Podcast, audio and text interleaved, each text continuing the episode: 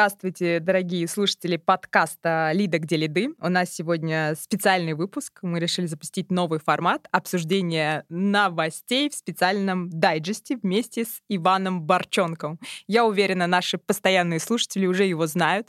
Это партнер и коммерческий директор «Медиа Нации» и SEO Search Booster. Ваня, привет! Привет-привет!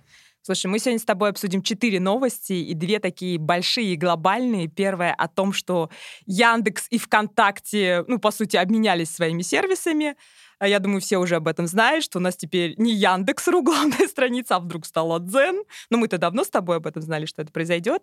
Хочется поговорить о том, как это повлияет на рекламный рынок. Вторая новость — это маркировка рекламы. Меня уже замучили все знакомые, что это, как, почему. Тоже поговорим, и почему в действительности это такие, знаешь, такие большие две глобальные новости, которые, ну, по сути, такое означают переход для всего рынка, не только рекламного, ну и вообще, вообще для всех нас. И вторые две новости — бонусные. Первое, россияне стали больше смотреть YouTube, про это поговорим, и простое решение по монетизации для владельцев мобильных приложений.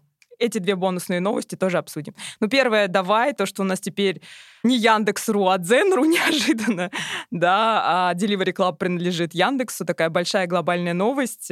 Как это скажется на рекламном рынке? Почему вообще это такое значимое и эпохальное событие? Ну, событие действительно довольно-таки значимое, потому что с момента основания Яндекса все привыкли воспринимать его домен как яндекс.ру, а теперь это будет yA.ru. Соответственно, что же на самом деле произошло?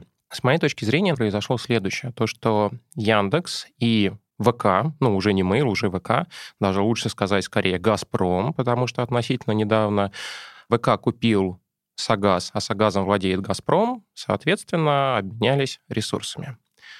Что получил Яндекс? Яндекс получил Delivery Club и отдал со своей стороны часть своих информационных сервисов. Для рынка рекламы новость, на самом деле, с моей точки зрения, не значит, по сути дела, ничего, потому что особо ничего и не изменится. У нас, Но у нас количество... теперь нет главной Яндекса. Ну, главная Яндекса была, она осталась, она просто теперь новая, теперь это новая Но там главная нету Яндекса. рекламного баннера. Ну, подожди, еще не все потеряно. Есть главное, можно добавить новый баннер в будущем.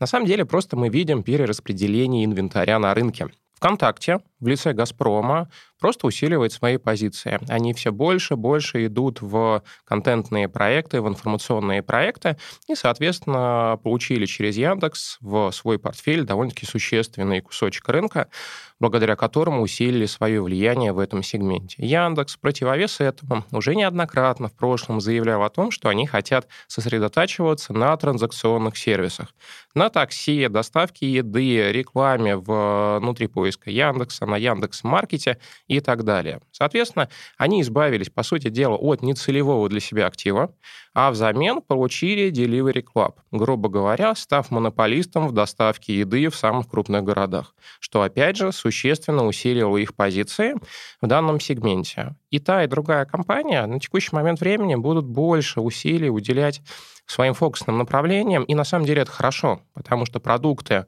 каждая из компаний начнут развиваться и будут становиться все лучше, лучше и лучше. Поэтому для нас, как рекламодателей, да, будет небольшой период перетурбации, но, скорее всего, он очень скоро закончится. Ну да, и всем нам теперь просто придется привыкнуть набирать не Яндекс, а я.ру в новом диз... и видеть Яндекс в новом дизайне Артемия Лебедева, где есть только поисковая строка, и, к сожалению, никаких новостей и никакого рекламного баннера. Так, давай теперь к второй новости. Маркировка рекламы. Что, по сути, произошло? 1 сентября 2022 года в силу вступил закон поправка, скажем, ФЗ о рекламе. С этой даты вся онлайн-реклама должна быть промаркирована, а участники рекламного рынка обязаны передавать информацию о каждом Повторяю, о каждом рекламном объявлении в единый реестр интернет-рекламы или ЕРИР. Вообще, что это означает для рекламного рынка? Ну, кроме огромной головной боли. Первая мысль, конечно, конец света, но, как и любая новость, к ней нужно привыкнуть и осознать в действительности то, что произошло. Да, ты совершенно права. Вступила в силу статья 18.1 к федеральному закону о рекламе, которая говорит нам, что все мы теперь должны маркировать практически всю рекламу в интернете, за исключением небольшого перечня, в который входят такие вещи, как email-рассылки, пуш-уведомления и ряд других форматов. Что же значит эта маркировка? Да, на самом деле, значит она довольно-таки простую штуку, что теперь, когда мы собираемся запустить какую-то рекламу, мы должны предварительно взять креатив, который мы хотим запускать, загрузить этот креатив в ORD, получить для него специальный токен-идентификатор и, собственно, дальше приступить к процедуре размещения. По завершению процедуры размещения в следующем зачетном периодом месяца мы должны будем передать в ORD информацию о том, кто у нас эту рекламу заказал, в рамках какого договора, за какие денежки, и, собственно, передать эту информацию вместе с объемом полученных показов в ОРД. Далее ОРД эту информацию передает в ЕРИР. Скорее всего, в ближайшие несколько месяцев будет некая неразбериха, потому что на текущий момент времени еще ни одного ОРД нету, есть только несколько кандидатов, но будем надеяться, что к концу месяца они все-таки каким-то волшебным образом появятся, потому что если они не появятся, то у граждан страны не будет способа, собственно, этот закон соблюдать, что приведет к тому, что этот закон просто не будет действовать. Это первый нюанс. Ну а второй нюанс то, что с моей точки зрения этот закон, он, честно говоря, полезный по причине того, что на рынке есть огромное количество рекламодателей из серой зоны, огромное количество мошенников, которые запускали рекламу в интернете, куча разных способов, есть толпы людей, которые постоянно приходят к владельцам аккаунтов, например, в Google Ads, и просят у них эти аккаунты купить, если в этих аккаунтах было размещение. Для чего это делалось? Делалось это для того, чтобы запустить некую серую рекламу в аккаунтах, которые уже прошли первичную модерацию сотрудниками Гугла. Да, сейчас про Google говорить, конечно, не очень актуально, но я просто хотел проиллюстрировать факт того, что на рынке вот этой серости ее очень-очень много. А с начала процедуры маркировки у государства будет ресурс, при помощи которого они смогут понять, а кто же реально стоит за фактом размещения рекламы. Если эта реклама недобросовестная, прийти к этим, не побоюсь этого слова, жуликам и, собственно, их наказать за то, что они наживаются на наших согражданах. Вот, собственно, и все. А давай ты немножко поясни, что ты имеешь в виду, когда говоришь серая реклама. То есть это какие-то серые зоны, там, не знаю, казино, э, игры, что-то такое? А, Наркотики. Казино, и дал тематика, запрещенные вещества, фишинг. А, да, ты совершенно права. И это вот именно эти сегменты, в первую очередь, им будет гораздо сложнее запускать рекламу. Плюс я еще очень часто слышу аргумент, что это в том числе и борьба с уходом от налогов, потому что часто рекламу использовали как э, возможность платить меньше налогов. Ну, тоже, по сути, такая не совсем, скажем, даже серая тема, не совсем законная. Это прекрасный, на самом деле, тезис, потому что несколько лет назад в Америке, если не ошибаюсь, Агилви э, решила провести исследование на тему коррупции в интернете и интернет-маркетинге.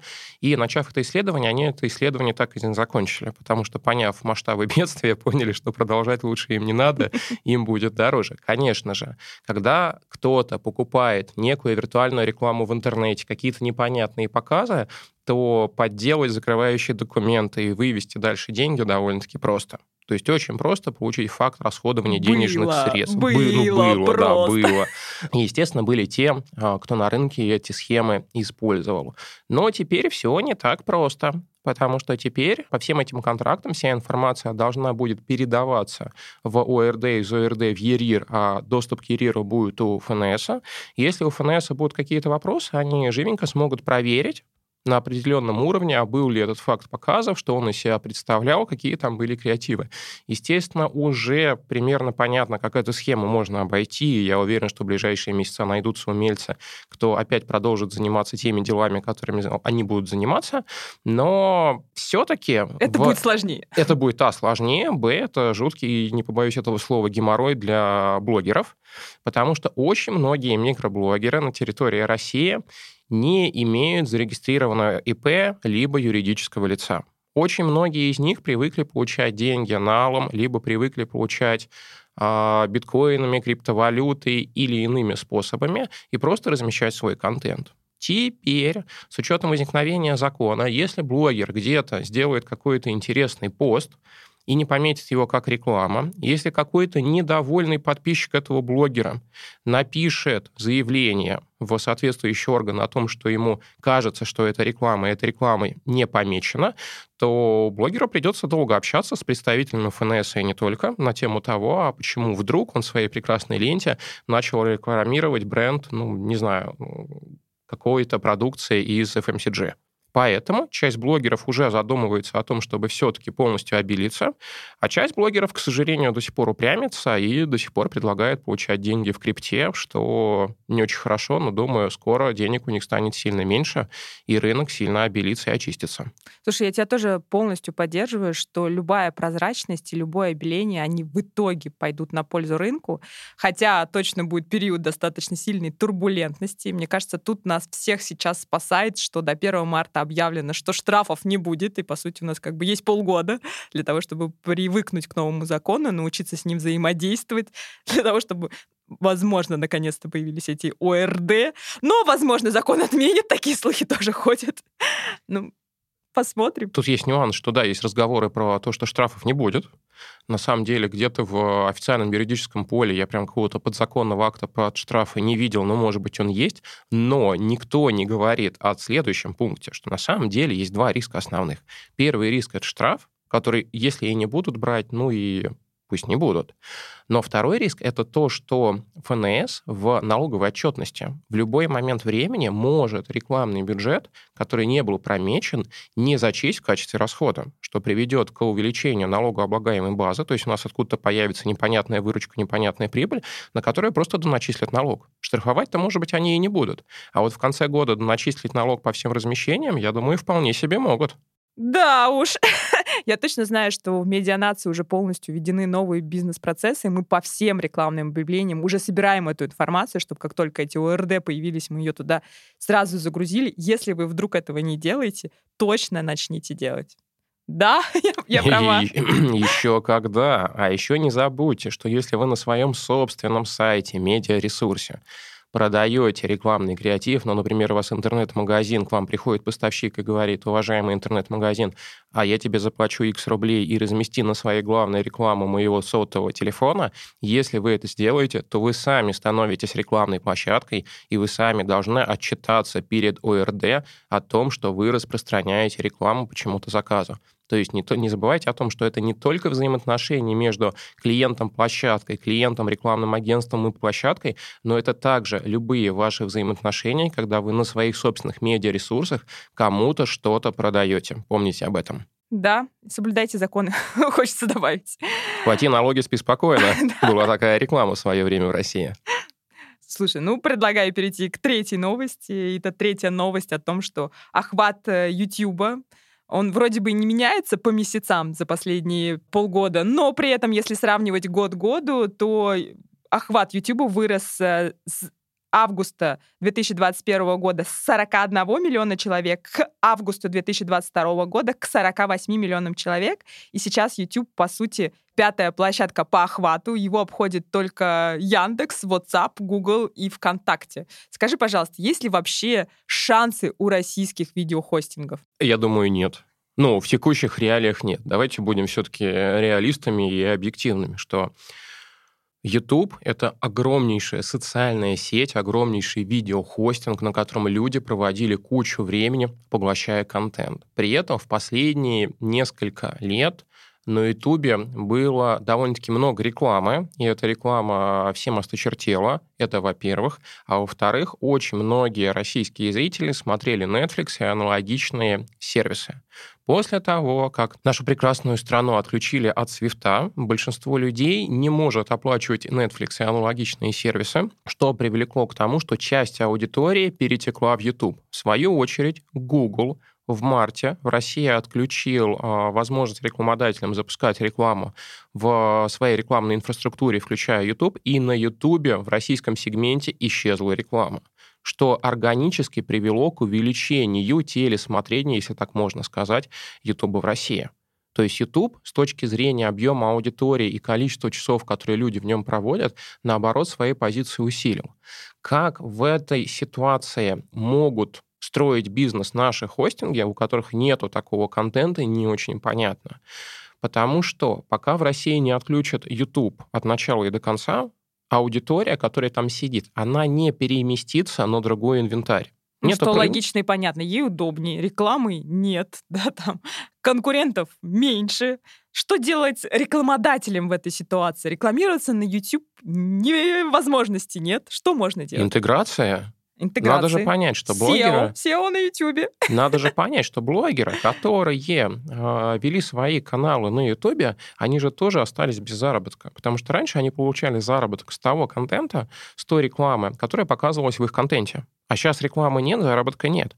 Поэтому единственный способ, который у них есть, это способ продавать большое количество интеграций. И на самом деле, если вы сейчас придете к блогерам, они с радостью вам эти интеграции продадут. И в совокупности с тем, что, как мне кажется, блогеры начнут обеляться, этот процесс будет набирать все больше и больше оборотов. Конечно же, если наши видеохостинги начнут предлагать блогерам некий удобный рекламный инвентарь, ну не только блогерам, рынку и блогерам удобный рекламный инвентарь, большие ставки за монетизацию, то, скорее всего, со временем блогеры и создатели контента начнут перемещаться на наши видеохостинги. Но для того, чтобы это произошло, должно, правда, пройти какой-то вменяемый промежуток времени. Это не полгода и не год, гораздо больше. Давай еще про SEO на YouTube, что вот тоже есть такая возможность, в принципе, оптимизировать ролики, чтобы они появлялись э, в поисковой строке, потому что у молодежи есть даже такой новый термин, да, то есть они не гуглят, они не индексят, они ютубят, ищут на YouTube. Ютубят. Ютубят. Причем делают это голосом. ТикТокят, Ютубе, господи. Ну ладно. В действительности, да, SEO на Ютубе есть. Есть особо в мобильных приложениях, есть классическая SEO-шка, есть SEO в Ютубе, и оно довольно-таки сильно, даже драматически отличается от привычного нам SEO в результатах органической выдачи поисковых систем, так правильнее. В чем отличие? В том, что если брать алгоритмы, которые Google использует в рамках своей органической выдачи, и сравнивать их с алгоритмами выдачи YouTube, то алгоритмы внутри YouTube отстают, ну, кажется, лет так на 5 на 7. И те вещи, которые можно было раньше делать, и мы их успешно делали в SEO-шке для Гугла, которые сейчас делать нельзя, их можно с легкостью применять для работы с YouTube и выводить контент в топовые позиции. Да, конечно, все больше и больше набирают вес поведенческие факторы. Важно в течение ну, примерно 24 часов с момента загрузки ролика обеспечить достаточное количество взаимодействий с роликом и просмотров, то есть накрутить и привлечь какое-то количество живой аудитории. Но классическая SEO очень сильно помогает набирать просмотры в Ютубе. Ей надо пользоваться, стоит она недорого, но почему-то рынок как-то еще не осознал, что на текущий момент времени можно снимать большое количество контента, загружать его сейчас в YouTube без рекламы, ну и, собственно, свои ролики довольно-таки быстро по нужным запросам поднимать в топ. Ну и давай тогда еще про альтернативные способы видеорекламы, потому что все равно видеореклама работает лучше всего, это бесспорно, да, именно в медиамиксе, когда тебе нужно увеличить узнаваемость. Рекламу на YouTube делать нельзя, где можно видеорекламу? Ну, у нас остается, естественно, во-первых, Яндекс. Да, он никуда не ушел, и видеосетка Яндекс набирает обороты. Яндекс сейчас очень активно входит в mobile, но это будет следующий наш вопрос, о котором мы поговорим. Во-вторых, это ВК, который тоже все больше и больше начинает продавать видеоконтент, видеоинтеграции, видеорекламы, потому что показов у них хватает. В третью очередь, а, никуда с рынка не уходит а, ГПМД, которым можно и нужно сотрудничать, потому что они держат очень большое количество инвентаря. Ну и в-четвертых, это взаимодействие напрямую с э, онлайн-кинотеатрами, которых на нашем рынке довольно-таки много. С ними тоже можно договориться, и тоже можно покупать рекламу по достаточно вменяемым средствам и покупать хорошие объемы, хорошую аудиторию, чего тоже очень многие рекламодатели, в первую очередь средние и небольшие, в принципе, не делают. Давай обсудим последнюю новость на сегодня. Яндекс запустил простое решение для монетизации приложения. Он так и назвал ее. Простая монетизация. Очень заумное название. Что это означает для рынка? И что это вообще, что это вообще такое? Это счастье для рынка, это просто какая-то манна небесная в текущих реалиях. Давайте объясню, почему. Все владельцы мобильных приложений, кто активно зарабатывал на дистрибуции своих мобильных приложений, использовали такие сервисы, как Google Ads со всем его прекрасным инвентарем, Facebook и Instagram, запрещенные в России экстремистская организация, там можно было получать очень много установок. И, соответственно, соответственно, Apple Search. В этих трех системах подавляющее число рекламодателей, у которых были мобильные приложения, генерили свои инсталлы. Но в марте все накрылось медным тазом. мы больше не можем закупать там рекламу. Соответственно, очень остро стал вопрос тотального отсутствия рекламного инвентаря для рекламы мобильных приложений.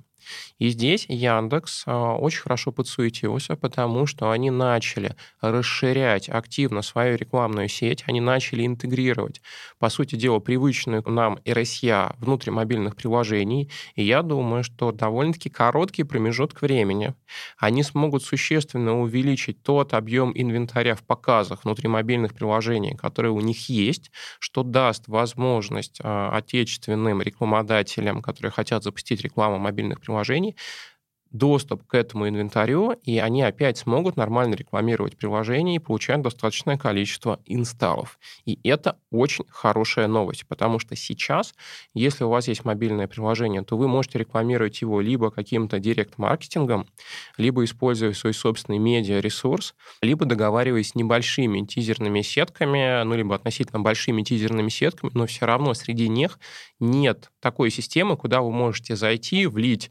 десяток миллионов рублей и понимать, что этот бюджет у вас 100% окупится, и вы получите в нужный промежуток вам времени то количество инсталлов, которые хотите.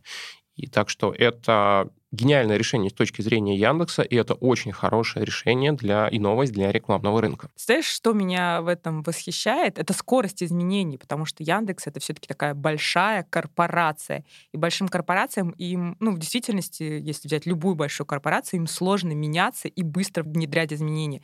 И вот в этом ракурсе Яндекс показывает пример, что как бы не всегда, да, вот у нас мы реально быстро реагируем на потребности рынка эта потребность возникла, мобильным приложениям нужны инсталлы, и мы достаточно быстро сделали, подготовили и выпустили новое решение, которое, по сути, как бы очень сильно продвигает рынок, и в котором рынок действительно сейчас очень сильно нуждался. Поэтому аплодисменты, Яндекс. Ну да, их продуктовая команда молодцы, согласен. А, мы сегодня обсудили четыре новости, две достаточно большие, глобальные, эпохальные, как мне кажется, это про маркировку рекламы и про обмен Яндекса и ВК своими ресурсами, а также про то, что позиции YouTube в России по-прежнему растут, и про новую простую монетизацию для мобильных приложений, которую запустил Яндекс. Мы даем вам пищу для ума. Это был подкаст «Лида, где лиды» Марина Шахова и Иван Барчонков. Спасибо, что были с нами. Если вам понравится, пишите нам в Телеграм-канале, и мы сделаем такие выпуски постоянными. Спасибо. Пока. Пока.